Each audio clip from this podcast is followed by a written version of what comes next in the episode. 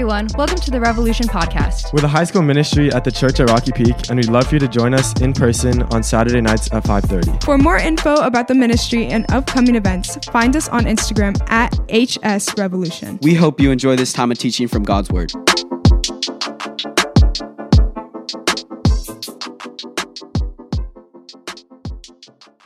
Hey, what's up, Revolution? Nice to see you. My name is Tim. I'm our high school pastor. I'm so glad that you're here. Uh, remember that next week, just like Ricky was talking about, is Second Saturday, and we do Second Saturdays, one, because of course it's fun to have fun, but two, so that you have a reason to bring up someone who could benefit for be- from being here for the very first time. Or maybe there's someone who you know used to be coming all the time and has kind of drifted away. It's a great reason, a great excuse to get someone up here. We're going to be celebrating Christmas. We're going to be talking about the reason behind Christmas. It's, it's Jesus. It's Je- Jesus is the reason for this for the season. Uh, we're going to be having a great time. It's going to be a ton of fun. Uh, but, but we do second Saturdays so that we can be practicing part of what it means to be a follower of Jesus, which is sharing his message of hope with people who need it. I know I need to be reminded of it constantly, and we want to do this as a way to help share that. And so, just a reminder to be thinking about, praying about a little bit of maybe who it is that you know could use a little bit of extra Jesus in their life. Uh, and so, we want to make sure that we're extending those invitations, even if we're constantly getting shot down for those. We want to be inviting people to come hang out. Of course, people are welcome any Saturday but those second Saturdays are especially geared for that. Uh, I am going to uh, pray for us, and we are going to jump in to a brand new series, a Christmas series that we are starting tonight. Jesus, thank you for drawing us to be here today. Thank you for giving us a reason to put lights up on houses and to decorate. Uh, God, thank you for the power that you have over this world. That, uh, gosh, God, so much of the world economy revolves around celebrating your birthday. Um, I pray that, that tonight that we walk away with a, a, bigger appreciation for just the impact that you've had in this world and the impact that you can have in our lives. Would you meet us through Scripture and would you, um, God, would you open our eyes just more so day in and day out uh, to, to the truth of who you are and, and your love and plan for us. In Jesus' name, amen. Have you ever had someone share their excitement for something with you, and they were so excited for it that it got you excited for it in turn. Right? Maybe something you had never thought of before, had never heard of before, maybe something that you had, you know, you had seen before, heard of, and it just wasn't your, your cup of tea, but your your friend or someone you were close to, they were so excited for you for that that it changed your mind all about it. Uh, this week, we're talking to we're you know we're talking to our kids trying to figure out christmas list stuff uh, my wife's already done a bunch of buying and so she's kind of double checking making sure she didn't buy anything that's someone because it's the worst when you buy a gift for someone they open it and they're like oh right? And so we're you know we're checking making sure. And so we're talking we're talking to lily our middle child our only daughter. And we're like lily what do you want for christmas? Lily's like well i asked my friend at school i asked scarlett what she was getting what she wanted I want a balance beam for Christmas. And we're like, what? A balance beam? Okay, so she'd been talking to her friend. Her friend's taking gymnastic classes, and her friend wants a balance beam, and went on and on and on about how great it would be to have your own balance beam at home and be able to practice all of those really cool gymnastic things like standing on one foot on a balance beam. And so it talked about how cool it would be to have a balance beam. And so now Lily, the biggest thing, the thing that she wants for Christmas the most is a balance beam. This, is, this wasn't even on our radar. This wasn't on her radar, but she talked to Scarlett. Scarlett was excited about a balance beam, and now, bam, Lily wants a balance beam, and guess who's probably going to be buying a balance beam because that's the way the world works, right? But have you ever had someone talk to you? Maybe it was a movie that you saw a trailer for, and you're like, nah, it feels kind of eh, feels kind of mid. Like I don't know if I'm going to go see that. And then someone tells you it's the greatest movie ever and it's going to change your life. I remember that happened to me as a high school student when a now classic Napoleon Dynamite came out, and I was like, that looks like a pass to me. Uh, and then my friends dragged me to see it, and I was like, or I'm going to be quoting that for the rest of my life. Uh, and that, that happens sometimes. Maybe someone is super excited about a piece of a piece of music, an album, an artist. Maybe someone is telling you about something that they've experienced that they're excited for, and so then it gets you hyped up for that same thing. Right? That's just a part of the human experience to, to be able to to almost absorb someone else's excitement for something that before that you weren't even considering about at all. Right? And so in this series, as we get ready for Christmas, we're going to try to tap into that phenomenon just a little bit, right? Because what what is it when you think about Christmas? What is it that usually gets you excited and, and pumped for Christmas? Uh, I know for me, like sometimes it's the, the time off, right? Time off of work or time off of school. It's like, oh man, like it'll just be nice to just take a breather for a little bit. And man, those those couple weeks of Christmas vacation, like that is a reason for joy. And maybe Maybe it's the gifts, the stuff that we're planning on getting, or the stuff that we're planning on getting. Sometimes it's the family time. Sometimes it's the food that we know is coming. Maybe grandma makes a killer cookie filled with like jelly in the middle, a little hole cut out of it or whatever, and you're like, I can't wait for grandma's cookie. It's so good every year.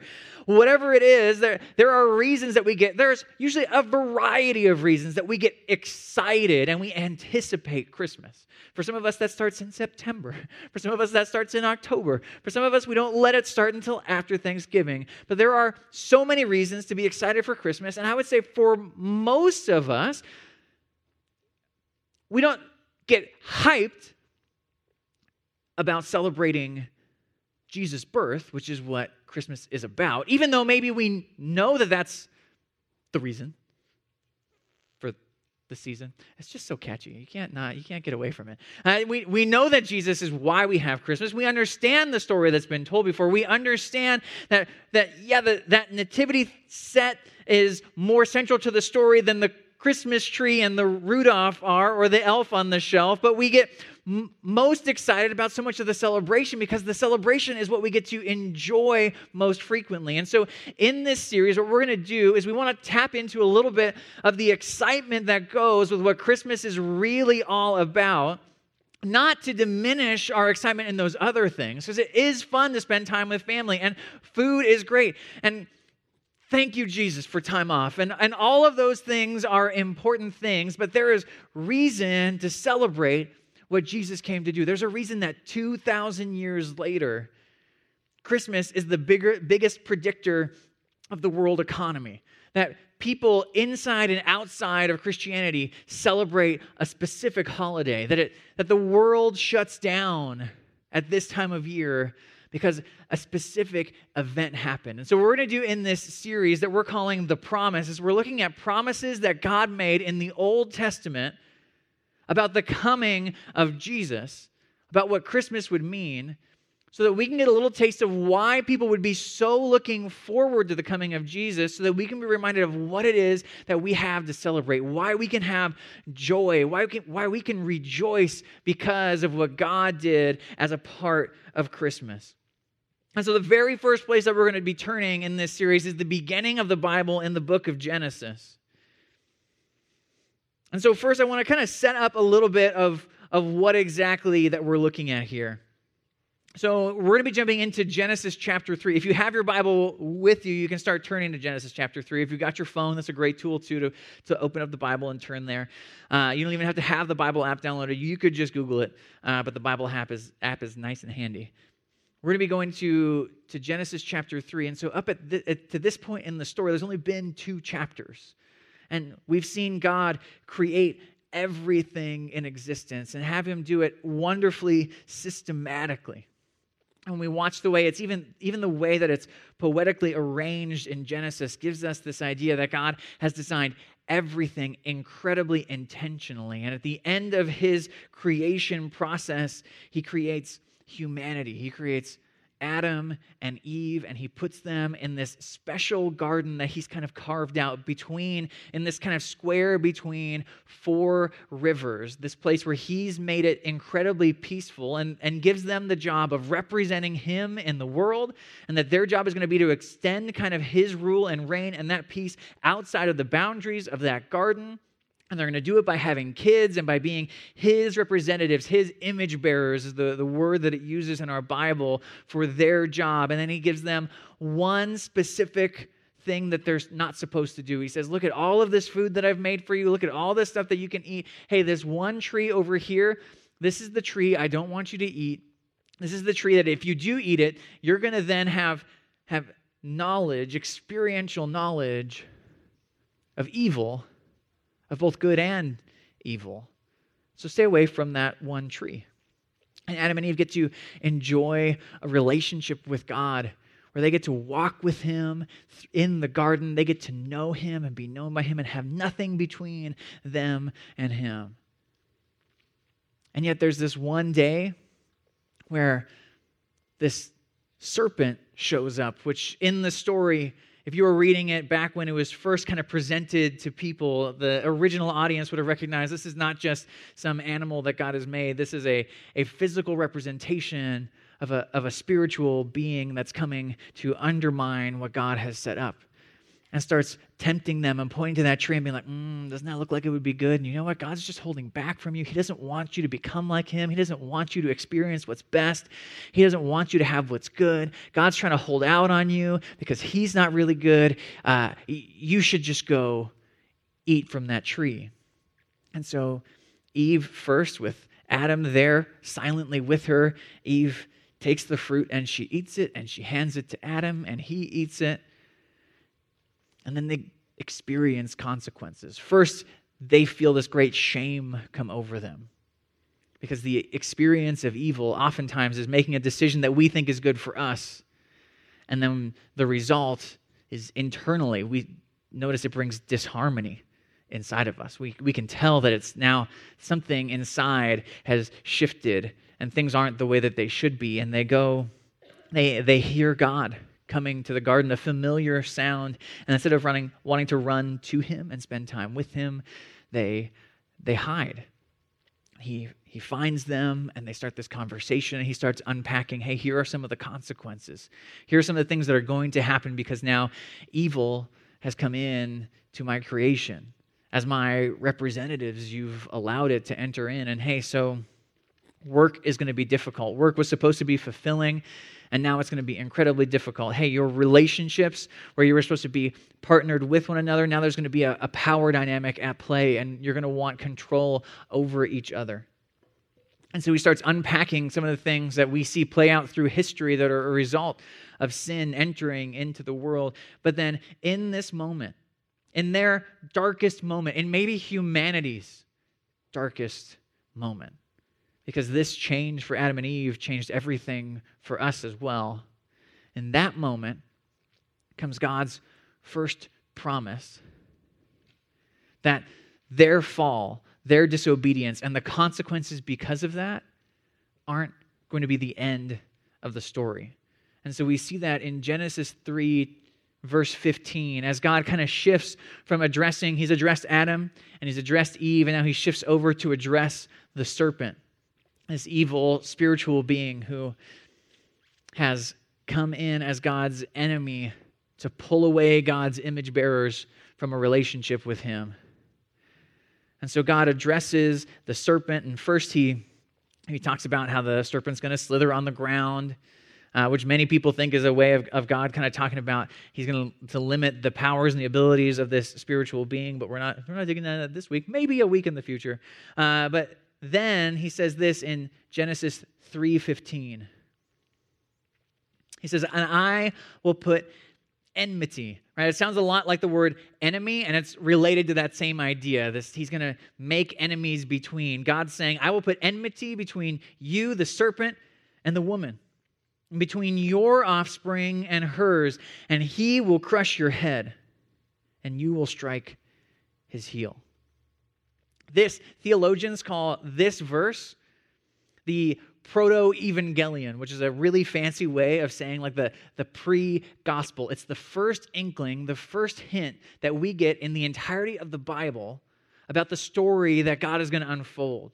God promises that someday someone will be born from Eve, so a human being that will crush the snake, right? That personal representative of evil, the fallen spiritual being but that that human would suffer a, a bite, a wound from the snake.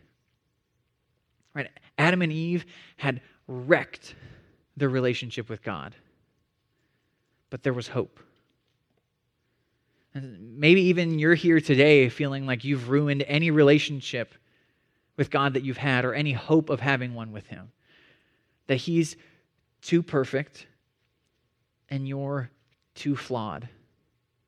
But God has promised a way for evil to be vanquished and to remove what stands between us and Him, that your relationship with Him could be restored. And there's hope from the very beginning of the fall. God doesn't let a chapter go by in Genesis before letting us know that He has hope, that there's a plan, and there's a promise that someone would come. God promised a son of Eve would crush the enemy. And so if you're reading the story like you've never heard it before, right now, most of us who are sitting in this room, we're familiar with this story, but if you're reading the Bible for the very first time, if it was a, a novel that someone handed to you, uh, if it was a, a new movie series that was coming out, uh, the next thing that we see is that Adam and Eve are pregnant. And they, they don't have one son, they have two sons. And so if God just promised a son of Eve would come and crush the snake, he'd be like, here's a son, go crush the snake. Like, let's see it happen. But very quickly in the story, we see that it's not going to be either one of these sons because one of them decides to murder the other one. And so it's not the dead one, he's not the promised one, and it definitely isn't looking like the murderer is going to be the one. And then we see unpacked all the way through Genesis. We see we see these people who come up and it's like, oh, is this going to be the person that God has promised? Is this going to be the one who's going to come and remove evil and going to be the solution to the problem that, that has come up in Genesis 3? Or we see we see Noah, right? God uses Noah as a savior for just a handful of people while bringing his judgment on evil in the world. And you're like, oh, is it going to be Noah? And then Noah goes and gets all drunk in a tent and has his own moment where you're like, oh, it's not Noah. God calls a man named Abraham, calls, calls Abram to move out from his father's land. And God even begins to unpack more of a promise with Abraham. And he gives this promise to Abraham in Genesis 12, verse 1 the Lord had said to Abram, "Go from your country, right where he had grown up, where his dad had lots of like lots of land and lots of servants and could have lived a really comfortable life." He says, "Go from your country, your people, and your father's household to the land that I will show you." And then God, God promises, "I will make you a great nation, and I will bless you. I will make your name great, and you will be a blessing." And then God unpacks, right? Because at this point, you're like, oh, is Abraham going to be? Is Abraham going to be that blessing? Is he going to be the one to, to, to, remove and crush evil? And then God unpacks a little bit later in Genesis in chapter 22, and, and through your offspring. Literally, it's in the original language, through your seed, right? So from the line of Abraham, all nations on earth will be blessed because you've obeyed me. God says that He will bless the earth through one of Abraham's kids. Right? Not just bless the family, not just things are going to go well from you, not just going to, I'm going to make you a nation and that nation is going to be blessed. He says, I'm going to bless the entire earth through you, through one person who comes from you. I don't know, maybe when you look at the world right now, right, maybe you don't see a reason to hold out hope. Maybe when you look at your life right now, it doesn't feel like there's a whole lot of reason to hope. But God has promised that He would send a blessing on the whole earth through one person who's coming. In God's promise, we have hope that evil and tragedy are not the end and are never the end, that there is always a better end to the story, even when it's at its most difficult. And so that's the story up through the middle of Genesis. If we follow along through Genesis, we start looking for that one that God is going to send. We're, we're following the story along. It's the first time that we've heard it. We don't know who the answer is going to be. And so we're, we're kind of getting our hopes up. Okay, like God's, man, God is unpacking this promise. Okay, it doesn't look like it's quite Abraham yet because he keeps kind of messing up and lying and doing these different things. Okay, maybe it's going to be his son, Isaac. And that's not Isaac. Maybe it's going to be Jacob. Ooh, definitely not Jacob. Jacob has a bunch of sons. Joseph ends up kind of helping the family transition into Egypt. You're like, oh, is it maybe going to be Joseph? At the end of Genesis, it reaches this, po- this point where Jacob, who's received the promise that's come from Abraham, he's the carrier of the promise. He gathers his whole family and he starts blessing his different sons with these different promises. And you would, you would think that Joseph, being the one that had kind of like collected everything, that he would get the best blessing. And yet, Jacob grabs Judah, one of his other sons, and says that someone is going to come through the line of Judah. And so passes on the blessing there. And so at the end of Genesis, we're left wondering okay, it wasn't any of these sons of Eve, it wasn't any of these guys who God had promised. You read through the rest of the Old Testament, right? Moses rises up, man, powerful leader, a little bit of a hothead, kind of commits murder. You're like, ooh, great leader, probably not the one. Joshua rises up. He's Moses is second in command. He's leading the nation into the promised land. You're like, okay, a leader, promised land. Maybe it's going to be John. Joshua doesn't complete his whole job, and they reap the consequences of that for generations because Joshua doesn't do his job completely.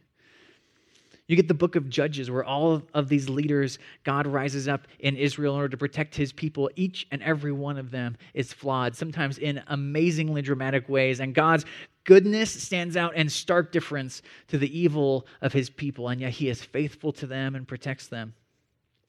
You look at all the different kings, you have their very first king, Saul, hot mess. You get David, and you're like, man, David seems pretty great. He's man after God's own heart. Man, it could be David. David could be this one that we've waited.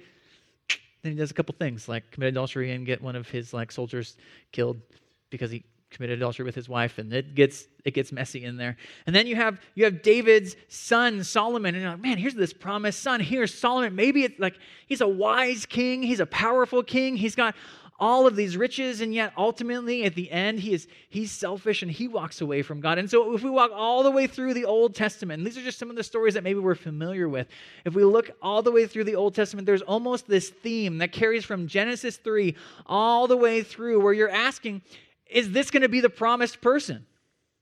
And as we keep walking through the story god continues to kind of promise these different things. And through this series we're going to look at some of the different things that he promises specifically but by the time you get to the end of the Old Testament, you've been waiting for God to send this promised person who's going to crush the serpent, to destroy our biggest problem, to destroy the, the source of evil that exists that stands between us and between God. And you're left at the end wondering, like, man, when is that person ever going to come? Until Christmas. Christmas is the turning point. Christmas is the point that for generations and thousands of years that people have been waiting for. It's such a big turning point that studiers of the ancient Old Testament from a far off land, they pack up camels with gifts when they start seeing the signs that point to the coming of this king, and they come to offer gifts. It's such a big thing that two people who are incredibly old meet this child and sing random praises to him as his parents are coming to dedicate him to the Lord. It's such a big deal that God sends his own angels to announce it to people who would have been thought of as thought of as very far away from him. In Luke chapter 2, there's a, a, moment that happens with some shepherds on a field that's reflected in the song that we sang earlier. And it says that there were shepherds living out in the fields nearby, keeping watch over their flocks at night. And an angel of the Lord appeared to them, and the glory of the Lord shone around them, and they were terrified. But the angel said to them, Don't be afraid. I bring you good news that will cause great joy for all the people. Today in the town of David, a Savior has been born to you. He is the Messiah, a title that means anointed one, a title that, that harkens back to those promises of a, of a coming king who would stand in the gap for all people so that they could be reconciled to God. This will be a sign to you. You'll find a baby wrapped in clothes and lying in a manger. Suddenly, a great company of the heavenly host, so a ton of angels appeared, praising God and saying, Glory to God in the highest heaven, and on earth, peace to those on whom his favor rests. The fill in on your note sheet is this. And it's super simple, but I think incredibly emotionally impactful for our ability to stop and celebrate Christmas is that Christmas is what we've been waiting for. Christmas is what we've been waiting for as, as a human race who feel the problem with the human condition on a daily basis, who look out in the world and see strife and anger and fighting and disconnection, who, when we consider what a good God's view of us should be, when we have those moments of honest clarity, looking at our own heart, are filled maybe more with fear than with joy. That the thing that we've been waiting for since Genesis 3, when God said that there would be hope and that He had a plan, Christmas is what we've been waiting for. And we'll get to unpack in this series more of the promises that God had made and why they give us reason to celebrate. But what I want us to catch is that Jesus is the answer to the biggest promise that God has made. He is the fulfillment of all of the Old Testament, that everything things had been leading up to, that this is the focal point of history, a turning point in which the world would never be the same. And quite honestly, even if you were just looking at it from a historical viewpoint, you take all of the talk, all the theological talk, all the talk of God and sin and everything else, man, Christmas is a huge turning point. And then you start plugging in our relationship with God around that, and we see this is the central thing. That what we celebrate at Christmas is the beginning of the greatest event in history. That Jesus, the Son of God, came as one of us to rescue a rebellious and evil people me and you. And so, what are some of the things that Jesus does as an answer to the promise that we've been looking for? One is that Jesus destroys evil. That Jesus destroys evil. Jesus comes to be that person to smash the snake. He was the one who was promised who would come and crush the head of the serpent. And the Bible says that on the cross, when Jesus died for my sin and yours, that what he did is he disarmed the spiritual powers of the world. That there was a, a real power and a, a real claim that evil had over you and I. Because we were broken and we were rebellious and we had run away from God. And yet Jesus came and he broke that power by being the one to suffer in our place. He took away their authority, he pays our debt.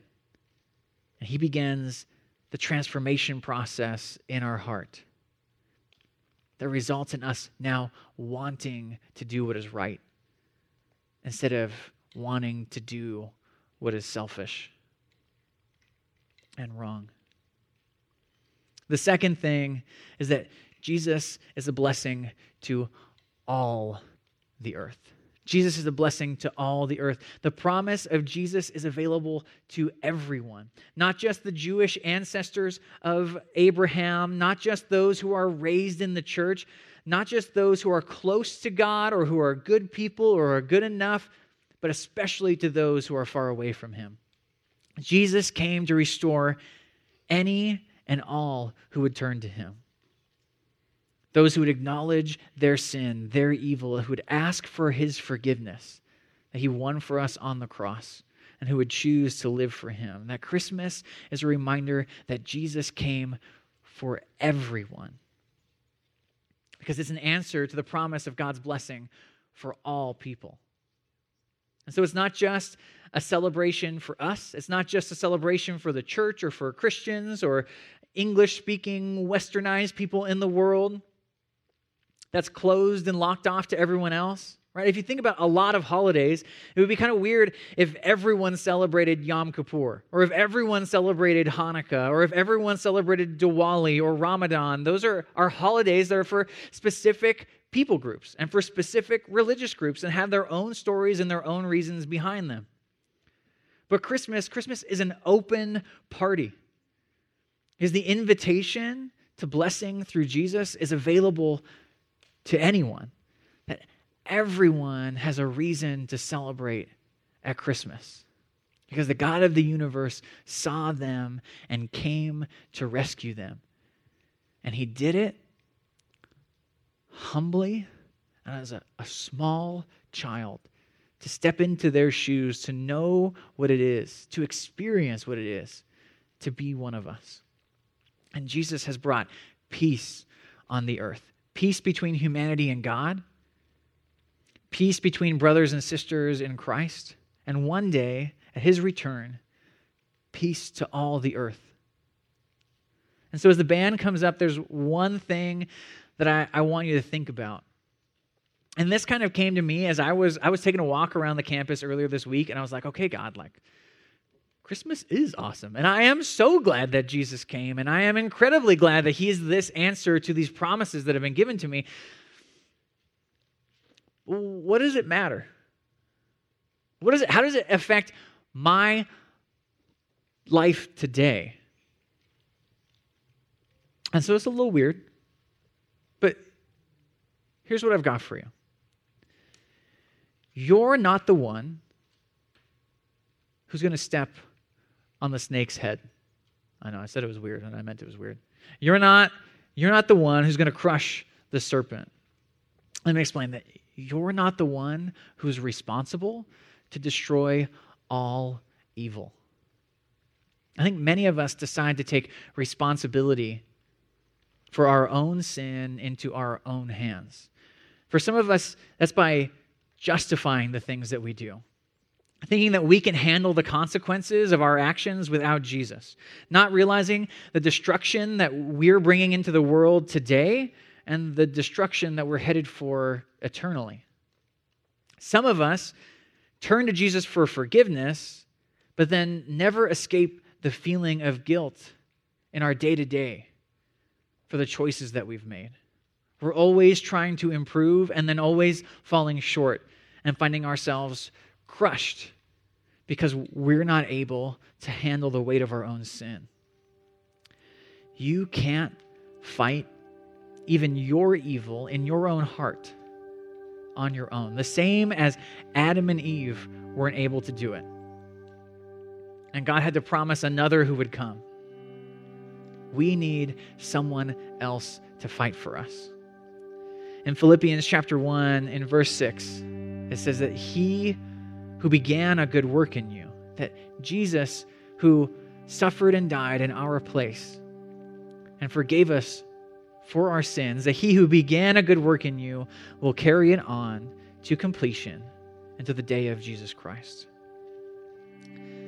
That if you're trying to manage in your own life your evil and your impact on others, and you've been holding that in your hand and you've watched how you make decisions that end up hurting people in the long run and hurt yourself in the long run, and you recognize that there's an evil in you that's too large for you to handle on your own, I want to encourage you to, turn to Jesus.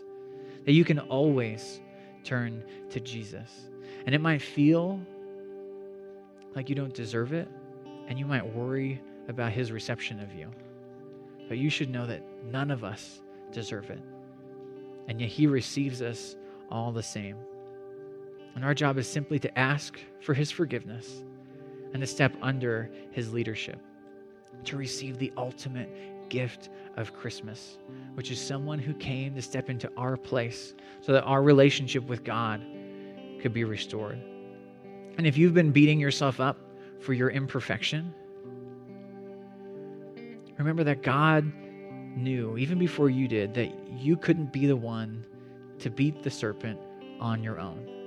That you could not be the one to best evil in your own life by your own power. That Jesus came to do what you couldn't. And even still today, He is the one who has the power to grow you beyond what you can do on your own. And so now is the time to celebrate what He's done and to live the life that He has freed us to live. As we go into this time of worship, I want to encourage you to, to make use of the prayer wall that we have back up there, or to grab a staff person or one of the students who's on the prayer team hanging out back there and ask them to pray for you. Maybe there's an area in your life right now where you recognize that you can't handle it and you need someone greater, bigger, more powerful to step into that. This is our time to ask God to do in our lives what we can't do because He knew from the beginning that He had to have a special plan to help us overcome the situation that we were stuck in. And this time of year is all about celebrating His answer to that plan that He sent Jesus when without Him there would be no hope. Now we have hope and we have joy because He's come to us.